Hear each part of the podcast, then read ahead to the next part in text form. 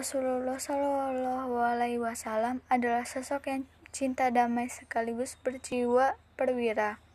Dalam masa kenabiannya, beliau melewati beberapa kepimpinan perang bersama kaum muslimin. Salah satunya adalah Perang Badar.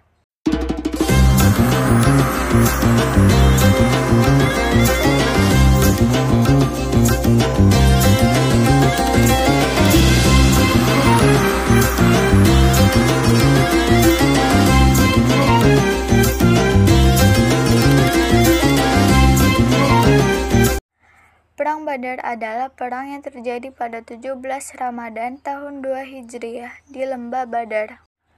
Lembah Badar terletak di antara Mekah dan Madinah sekitar 145 km ke arah barat daya dari Madinah.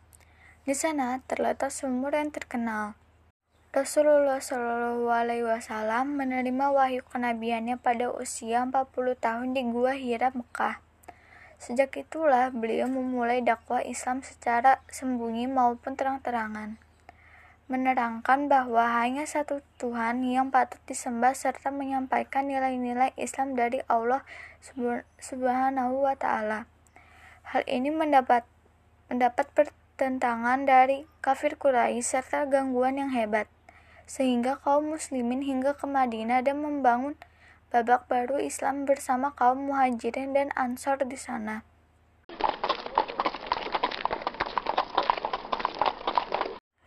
Namun, kaum Quraisy yang terus-menerus menebar ancaman kepada kaum muslim, bahkan ketika kaum muslimin sudah hijrah ke Madinah. Inilah satu sebab terjadinya perang Badar.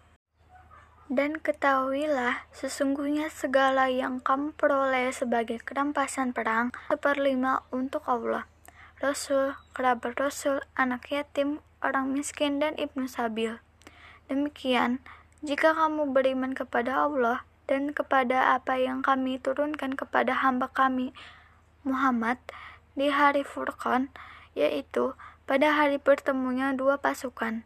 Allah Maha Kuasa atas segala sesuatu. Pada awalnya, Rasulullah Shallallahu Alaihi Wasallam hanya berniat untuk melakukan penyergapan terhadap kafilah pedagang Quraisy, bukan peperangan. Namun kemudian hal itu tidak terjadi dan Allah Allah Subhanahu wa taala menakdirkan terjadinya perang Badar dipimpin langsung oleh Rasulullah Shallallahu alaihi wasallam.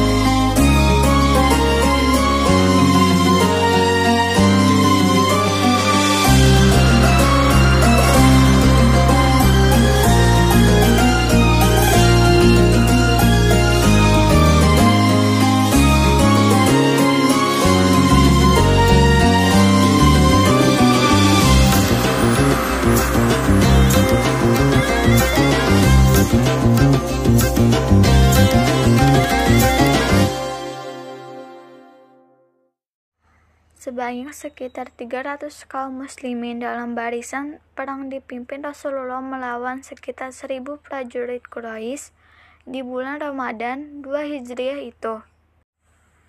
Jumlah prajurit, unta, kuda, dan perlengkapan kaum muslimin kalah banyak dibandingkan lawan mereka saat itu. Namun, dengan bantuan Allah serta strategi perang yang baik, kaum muslimin memenangkan perang tersebut.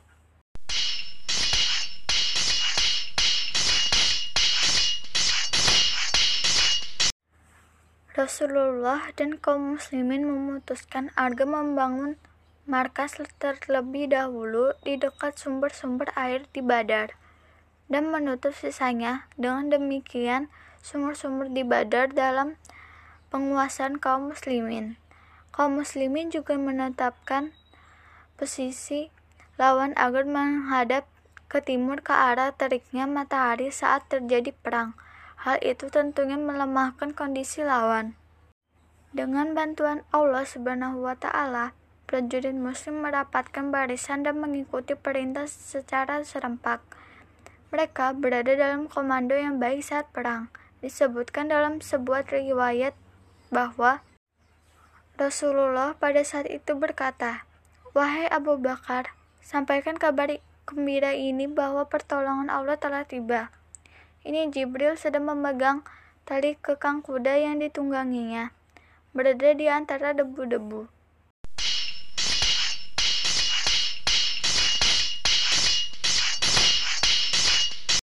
Kaum muslimin terkoordinir dengan baik, sementara kafir Quraisy menyerang tanpa aturan sehingga menyebabkan kekalahan dan banyak kerugian.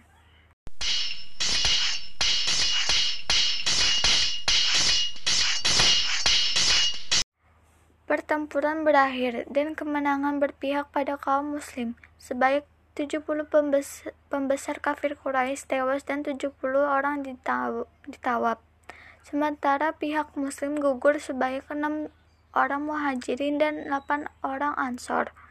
Tawaran perang diperlakukan dengan baik, kemudian dibebaskan dengan cara membayar tebusan atau mengajar 10 orang muslim kecakapan baca tulis. Masya Allah. Kisah ini memberikan hikmah yang luar biasa pada kaum muslimin. Perang pada bulan Ramadan yang di dalamnya terdapat pertolongan nyata dari Allah dan contoh keperwiraan sekaligus kesabaran Rasulullah Shallallahu Alaihi Wasallam menghadapi pihak-pihak yang memerangi Islam. Wallahu alam bishawab.